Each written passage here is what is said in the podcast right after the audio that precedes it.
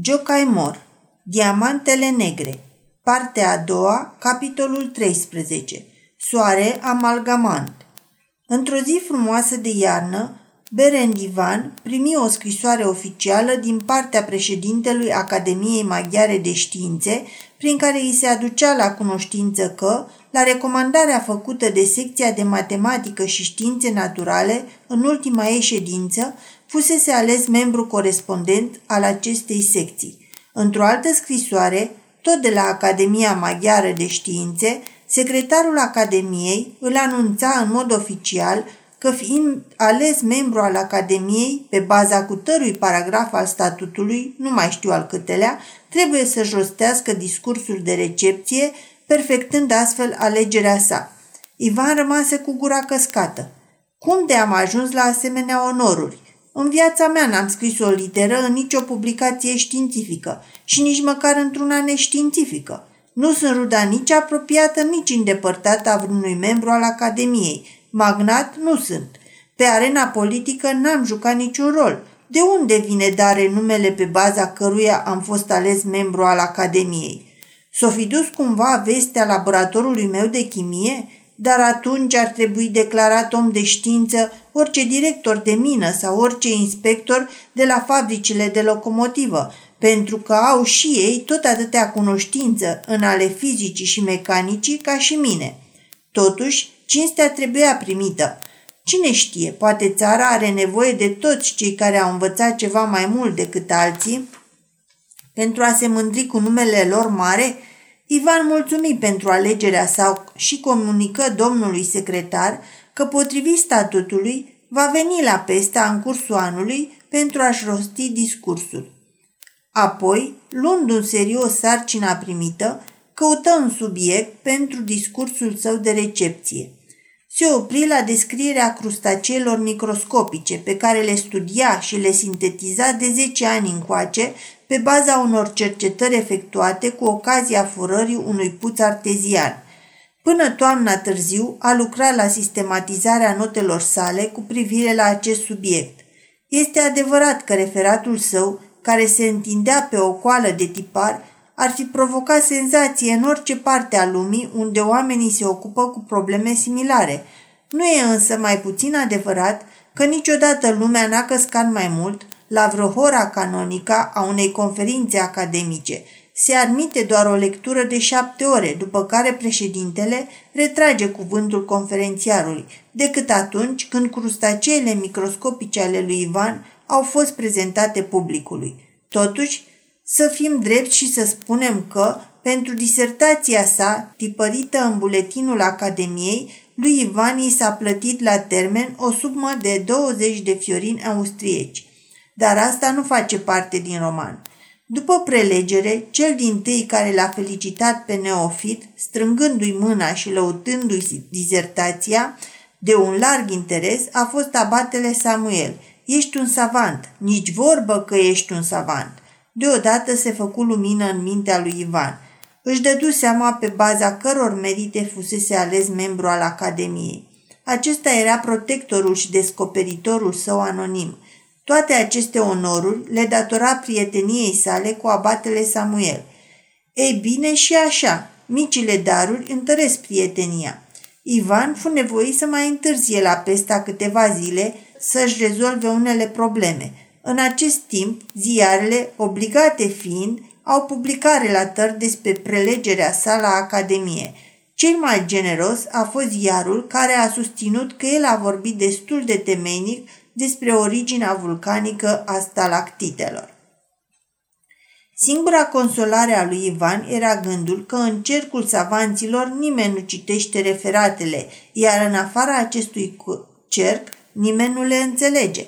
Totuși cineva le citea și înăuntru și în afara cercului. Într-o zi, tocmai când se pregătea să se întoarcă în vizuina sa îndepărtată, Ivan primi din partea contesei Teudelinda de Bondavar o invitație la o serată care urma să aibă loc peste trei zile. Aha, uite încă un caz de achitare a obligațiilor, se gândi Ivan. Bine că a venit la timp. S-a așezat numai decât la masă ca să-i răspundă contesei și, mulțumind politicos pentru marea cinste ce o făcuse, înfățișa motivele care le împiedicau să accepte invitația. Trebuia să plece a doua zi, toate lucrurile erau pregătite, avea îndatoriri ce nu puteau fi amânate și așa mai departe. Nici nu apucase să sigileze scrisoarea că se pomeni cu un musafir, abatele Samuel – Ivan se bucură mult că îl vede pe acest bărbat distins și era încântat de această cinste neașteptată. Se purtau ca două cunoștințe foarte vechi. N-am vrut să pierd ocazia, dar vă vedea cât sunteți încă la pesta.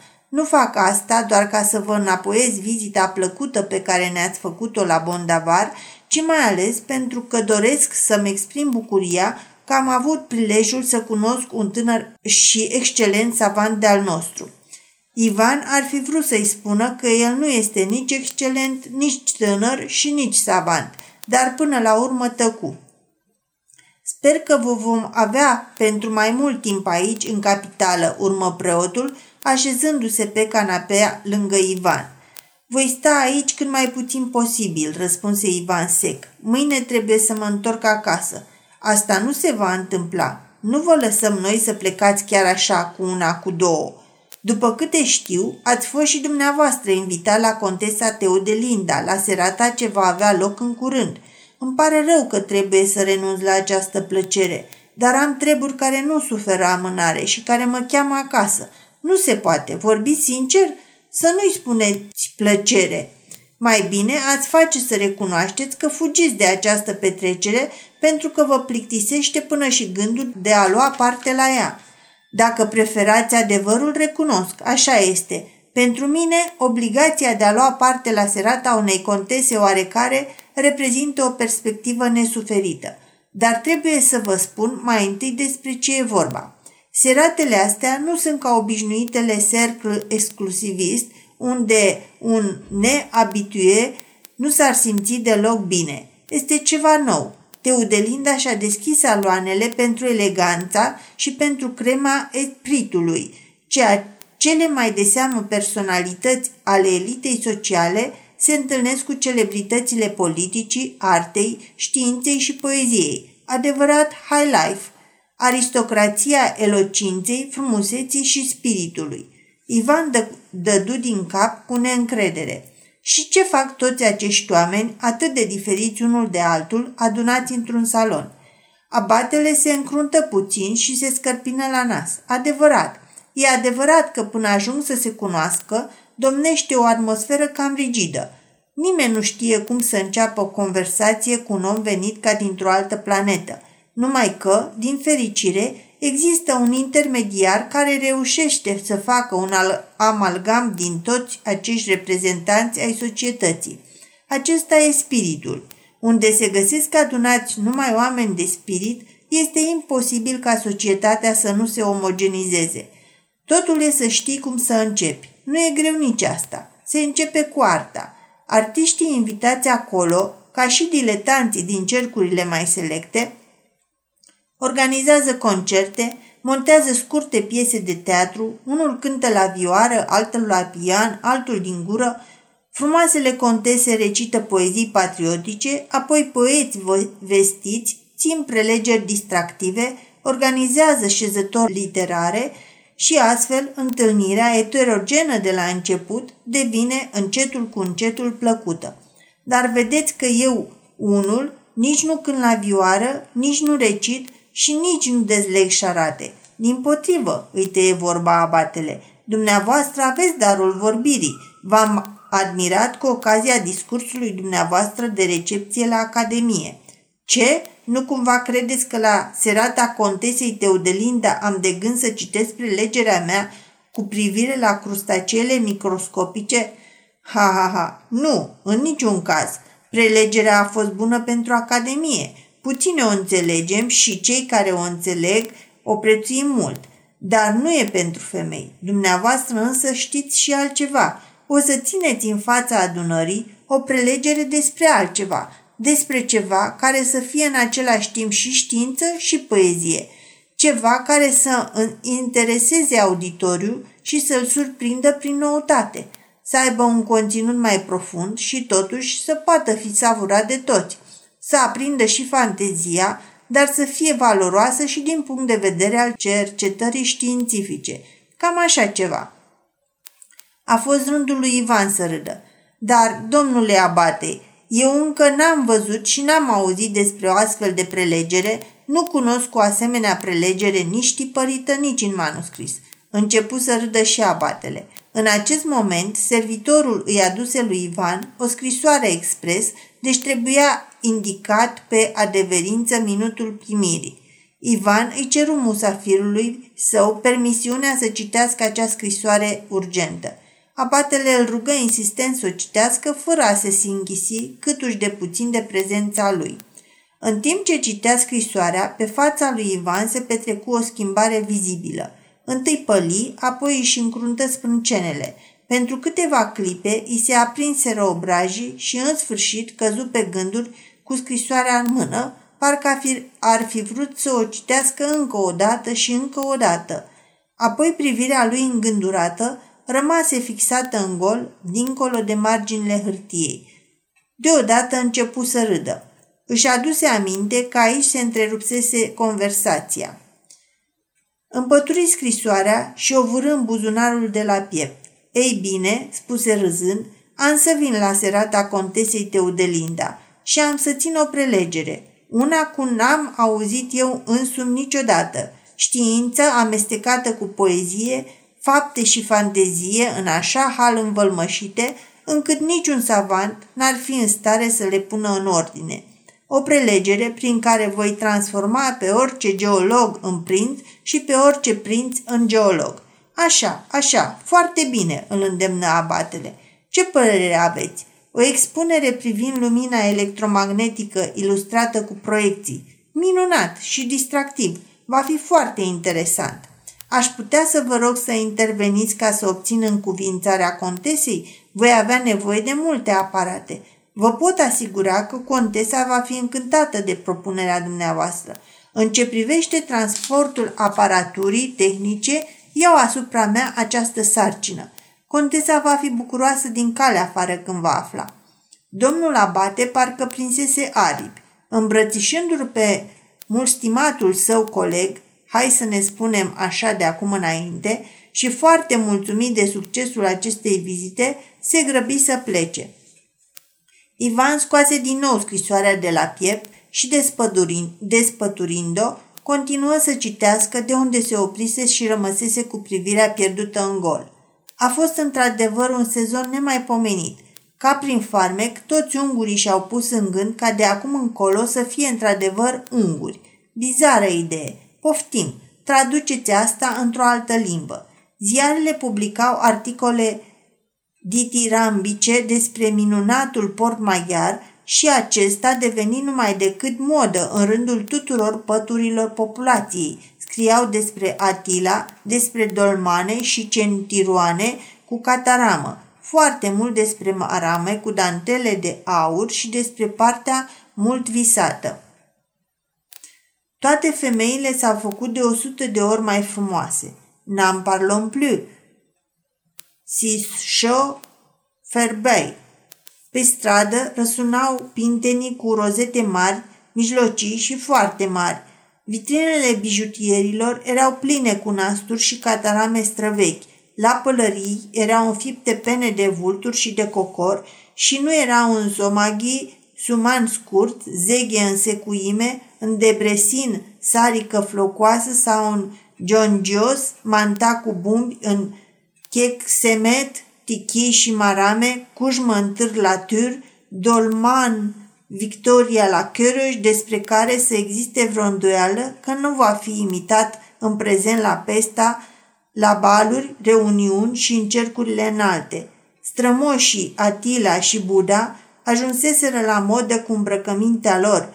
Poezi de mult decedați ca Cioconai sau Cazinci au trebuit să accepte să fie imortalizați în dolmane cu Brandenburguri.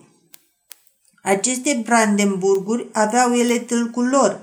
Găitanele cusute în spirală exprimau un protest vădit care, neputând fi scris și tipărit, era țesut – În cercurile cele mai distinse se dăduse cuvântul de ordine ca toți musafirii să se prezinte în costume naționale, iar dacă cineva apărea totuși la o serată în frag negru, risca să fie oprit și interpelat.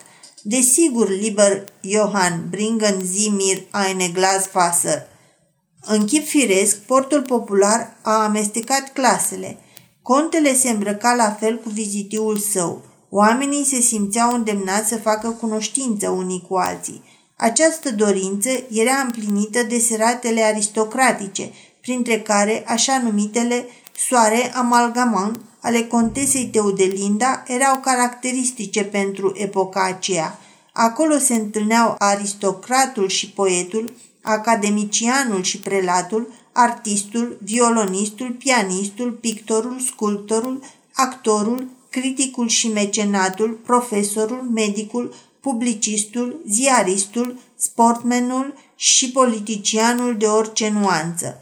Era o stră- societate strălucitoare, un tezi. Tot ce era frumusețe și farmec în cercurile aristocratice, femeile cele mai chipeșe și mai elegante veneau gătite ca la o serată dansantă dată de maestatea sa, dar mai strălucitor decât fastul era nimbul de tinerețe, de grație și de cultură care le dădea atâta distinție. Toate numele istorice din Cartea de Aur a aristocrației și toate numele cunoscute ale intelectualității se găseau la oaltă, unul aproape de altul. Amalgamul se închega însă cu greu, deși Dumnezeu e martor că bunăvoința a existat din partea tuturor.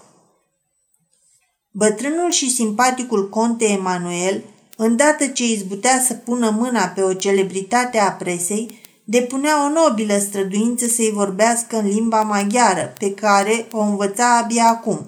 Trebuia să recunoști că hotărârea sa fermă de a vorbi de acum încolo numai în limba maghiară, chiar dacă mergea greu, era întrecută doar de cealaltă hotărâre a sa, și anume că toată viața nu va purta decât cizme ungurești, a căror încălțare dura de obicei o oră. În schimb, un tânăr publicist a sudat din greu încercând să răspundă în limba franceză la întrebările neînțelese de el ale unei contese de origine străină, subit cuprinsă de entuziasm pentru Ungaria. Publicistul înțelegea perfect limba franceză, însă numai când era tipărită. Dificultățile lingvistice erau departe de a constitui cele mai mari obstacole – Dificultatea principală era tema discuțiilor. E vorba de oameni care se vedeau pentru întâia oară, care se învârtiseră în cercuri cu totul diferite și care acum căutau o cale de a pătrunde în lumea semenilor lor. Contele Leo lăudă o piesă a dramaturgului Nandori, pe care o văzuse acum 10 ani și care fusese criticată cumplit – era prima lucrare a lui Nandori și el însuși o considerase nereușită. Următoarele fuseseră desigur mai bune, dar acum interlocutorul lui crede că ori contele n-a văzut celelalte piese ale sale, ori îl ia peste picior. În schimb, Chinizi, savantul, vrea să-l convingă pe baronul Oscar că îi recunoaște merite însemnate în domeniul sportului și discută cu el despre viitorul concurs hipic, voind de fapt să afle ce pariuri va face. Cei prezenți își întorc fețele pentru că știu cu toții că Oscar și-a vândut caii din cauza pierderilor suferite în anul trecut și s-a retras de la curse. Acum e doar spectator. Tânărul Checori adevărată cronică ambulantă, face eforturi să se simtă ca acasă în această societate străină, flecărește sanjen cu oricine se întâlnește, e doldora de subiecte și bârfel la zi. În fața unui domn frumos cu nas acvilin cu trăsături caracteristice magnaților, începe să sporovăiască despre seratele ce vor avea loc și în cetatea din Buda, fiind sigur că aristocrații maghiari vor fi invitați și acolo. Crezi că se duce cineva?" întreba aristocratul. Cel mult, contele Ghido. Nu mă duc în ruptul capului. Tânărul își dădu seama că i-a spus de la obraz o mare sotiz acestui om pe care nu-l cunoștea. dar cine știe cu câți necunoscuți nu fusese grosolan incognito de când era acolo. Contele Istvan, vărul contesei Teodelinda, era un om desăvârșit, instruit și cult, care îi cunoaște pe toți poeții lumii, așa că se distrează foarte bine cu acest tânăr poet, devenit, devenit repede popular cu poeziile sale patriotice. Îl înghesuie într-un colț și începe să discute despre literatura universală. Îi citează din Bones, din Shelley, îi pune mereu întrebări. Cunoaște opera Fairy Queen a lui Spencer? Consideră că e o lucrare terminată Paradisul pierdut al lui Milton? Ce părere are despre școala lui Dryden? Ce-i place mai mult, Wordsworth sau Byron? Găsește vreo înrudire de idei între Frightful Saga și legendele lui Ossian? Ce părere are despre legend, legend de sieclă? Se ridică oare Victor Hugo prin această operă deasupra lui Dante? Nu e păcat că a pus genul romanelor Amadis? Dintre italieni îi dă întietate lui Tasso sau a lui Aristo? Ce părere are despre improvizațiile lui Metastazio? Ce crede despre influența exercitată de comedia erudită italiană? Cunoaște cumva în traducere franceză poezia arabă a lui Hariri sau viața lui Antar? Dar Sakuntala hindu s-a citit-o în traducere engleză. Pe neașteptate îl întreabă dacă nu cumva Odiseea e mai frumoasă în originalul grec decât în traducere latină. În tot acest timp, bietul versificator se perpelește ca într-un foc vrăjit, deoarece el nu obișnuiește să citească altceva decât propriile versuri. E un om genial, dar nu cunoaște nimic în afară de ritmurile proprii. În consecință, cum scapă din acest racontr, se hotărăște să le evite ca pe un șarpe cu clopoței pe acest conte năsățios între ale culturii. Dar dintre toți participanții la expediția japoneză, mai rău a pățit-o cei care au avut cinstea să fie prezentați contesei Angela de Bondavar. Contesa Angela era de o frumusețe clasică. Bunicul ei era o celebritate politică, un nume mare, învăluit în fel de fel de nimburi și bune și rele. Deci, nimic mai firesc ca, de la al treilea cuvânt, muritorul de rând, cetățean al lumii intelectuale, prezentat frumoasei contese, să se simtă obligat să se intereseze de contele Tibal de Bondavar, bunicul ei. Din acest moment însă, contesa Angela nu mai scoate o vorbă, îl lăsă pe cel care îi vorbește să termine și să plece. O vorbă nu mai poți auzi din gura ei. Până și pe un savan l-ar durea sufletul dacă acești ochi frumoși, care doar cu o clipă înainte îl priveau cu căldura cerului de primăvară, l-ar străpunge dintr-o dată cu raze ca de gheață. Contesa Angela e o frumusețe ideală. Am mai spus-o, dar trebuie să o repet. Cine nu se întoarce ca să o admire, o față curată, nobilă, cu trăsături de o perfecțiune antică, nas frumos modelat, buze cu o tăietură fină, sprâncene lungi, subțiri și gene umbroase care ocrotesc niște ochi de zeiță. Când aceștia scânteiază sau se ascund, par negri, dar când încep să zâmbească, vedem că sunt albaștri. Părul bogat e de un castaniu închis cu reflexii aurii și de pe fața ei se revarsă un farmec de care e conștientă. Simte că se află în centrul atenției unei anumite lumi și nu este mulțumită de acest lucru. Știe că frumusețea înseamnă putere, dar de ce acești ochi frumoși aruncă sclipiri atât de reci asupra acelora care consideră firesc și cu minte ca în introducerea conversației cu contesa Angela de Bondavar să amintească meritele contelui Tibal de Bondavar. Motivul e bine cunoscut membrilor în altei societăți, dar lumea intelectuală nu știe. Secretul e simplu. Contele Tibald voia să o mărite pe Angela, unica lui nepoată, cu prințul german Zondersheim. Acest proiect n-a fost pe placul contesei Angela și s-a certat așa de rău cu bunicul ei, încât s-a jurat să nu mai vorbească niciodată cu el – Deoarece tocmai în acea vreme contesa Teodelinda și-a deschis saloanele la Pesta, contesa Angela veni la mătușa sa și rămase acolo. De atunci n-a deschis nici măcar o scrisoare din cele trimise de bunicul ei. Acesta e secretul.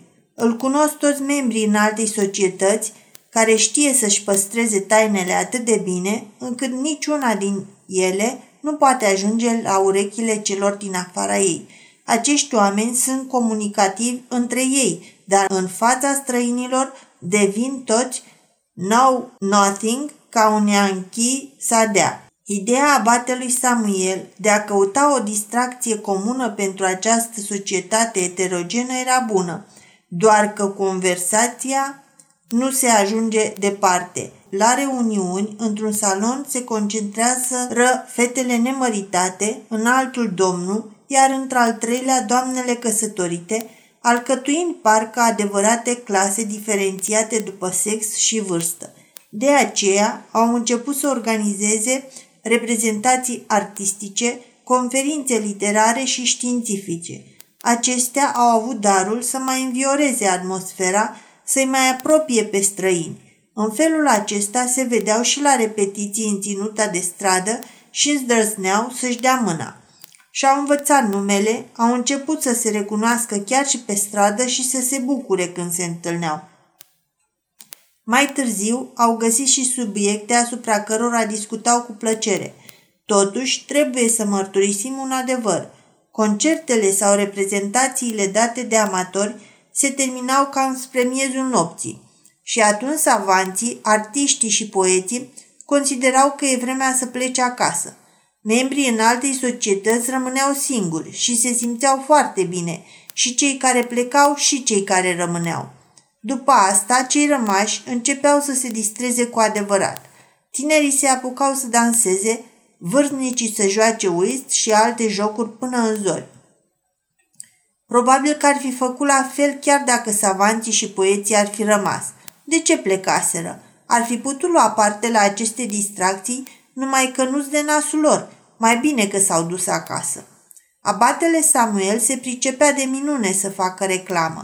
Dacă în saloanele contesei Teudelinda urma să aibă loc vreo reprezentație mai deosebită, de la el afla toată lumea acest lucru.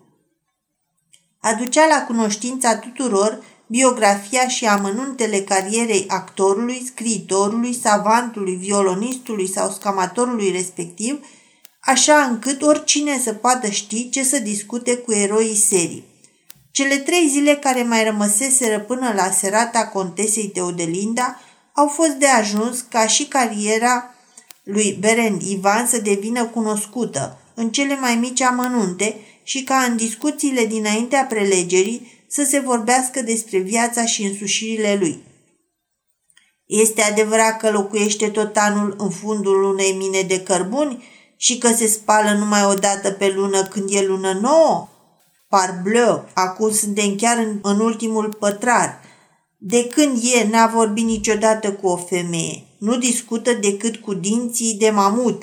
În prelegerea lui vor fi preserate 450 de cuvinte grecești, latinești, arabe și ebraice.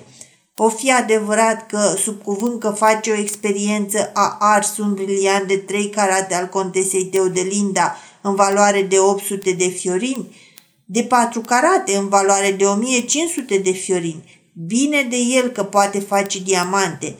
Poate o are într-adevăr și nu mănâncă nimic altceva decât usturoi. A sper că n-a mâncat. În sfârșit, se va produce cu mașina electrică. Va cânta cu ea? Nu, dragă, ne va electriza pe toți. A, a nimerit-o, avem mare nevoie de așa ceva.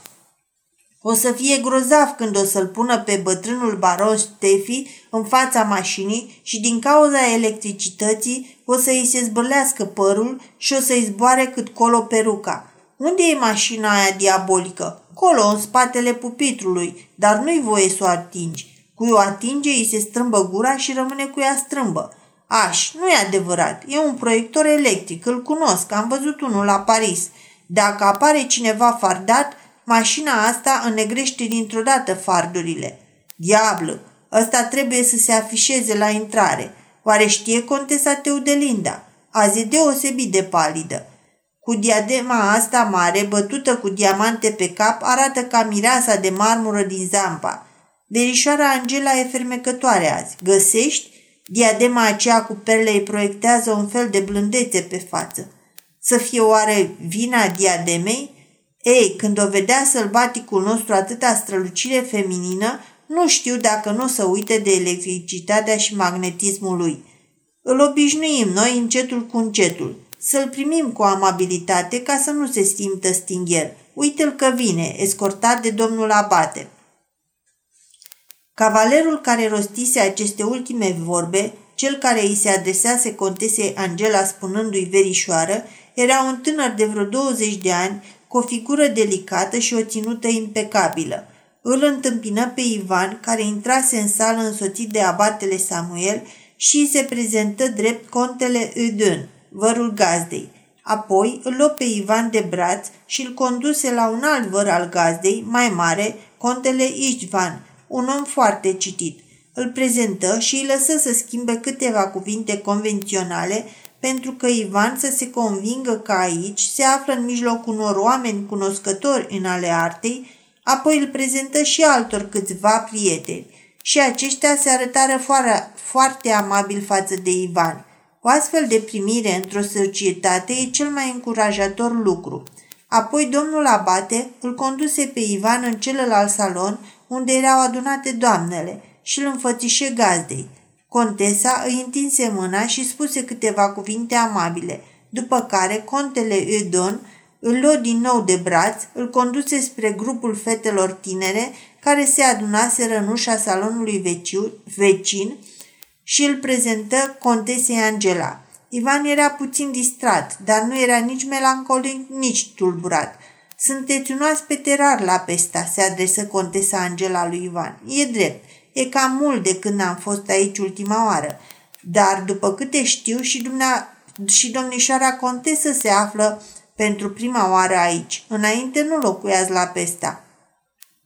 Privirea Angelei păru să se răcească. Acum vor începe întrebările cu privire la contele Tibald, își zise. Apoi răspunse sec. Da, așa e. Și cu o voce tăiasă, tăioasă adăugă. Și ce are a face dacă sunt pentru prima dată la Pesta? Firește, e un lucru obișnuit ca omul să ajungă într-un loc în care n-a mai fost, dar când mai mulți oameni se întâlnesc într-un asemenea loc, e o adevărată minune și când în acest loc își dau întâlnire atâtea strălucite personalități, singura mea scuză e că sunt și eu prezent aici, ca un mic punct negru. Poate că providența îi adună pe oameni în locuri neobișnuite. Auzind aceste cuvinte, ochii Angelei se luminară. Așa-i? Dumneavoastră credeți în providență? Credeți în predestinare? Cred. Atunci, eu una vă iubesc. Și după asta se uită în altă parte și Ivan considera acest lucru drept un semn că poate pleca mai departe. După un sfert de oră de prezentări, Ödon îl înștiință că sala de lectură era aranjată și că toată lumea trecuse dincolo. Ivan se urcă pe podiumul pregătit în fundul sălii, își scoase însemnările din servietă și începu să citească. Avea o voce atrăgătoare, un fel de a expune calm, fără pretenții și toată lumea îl asculta cu atenție.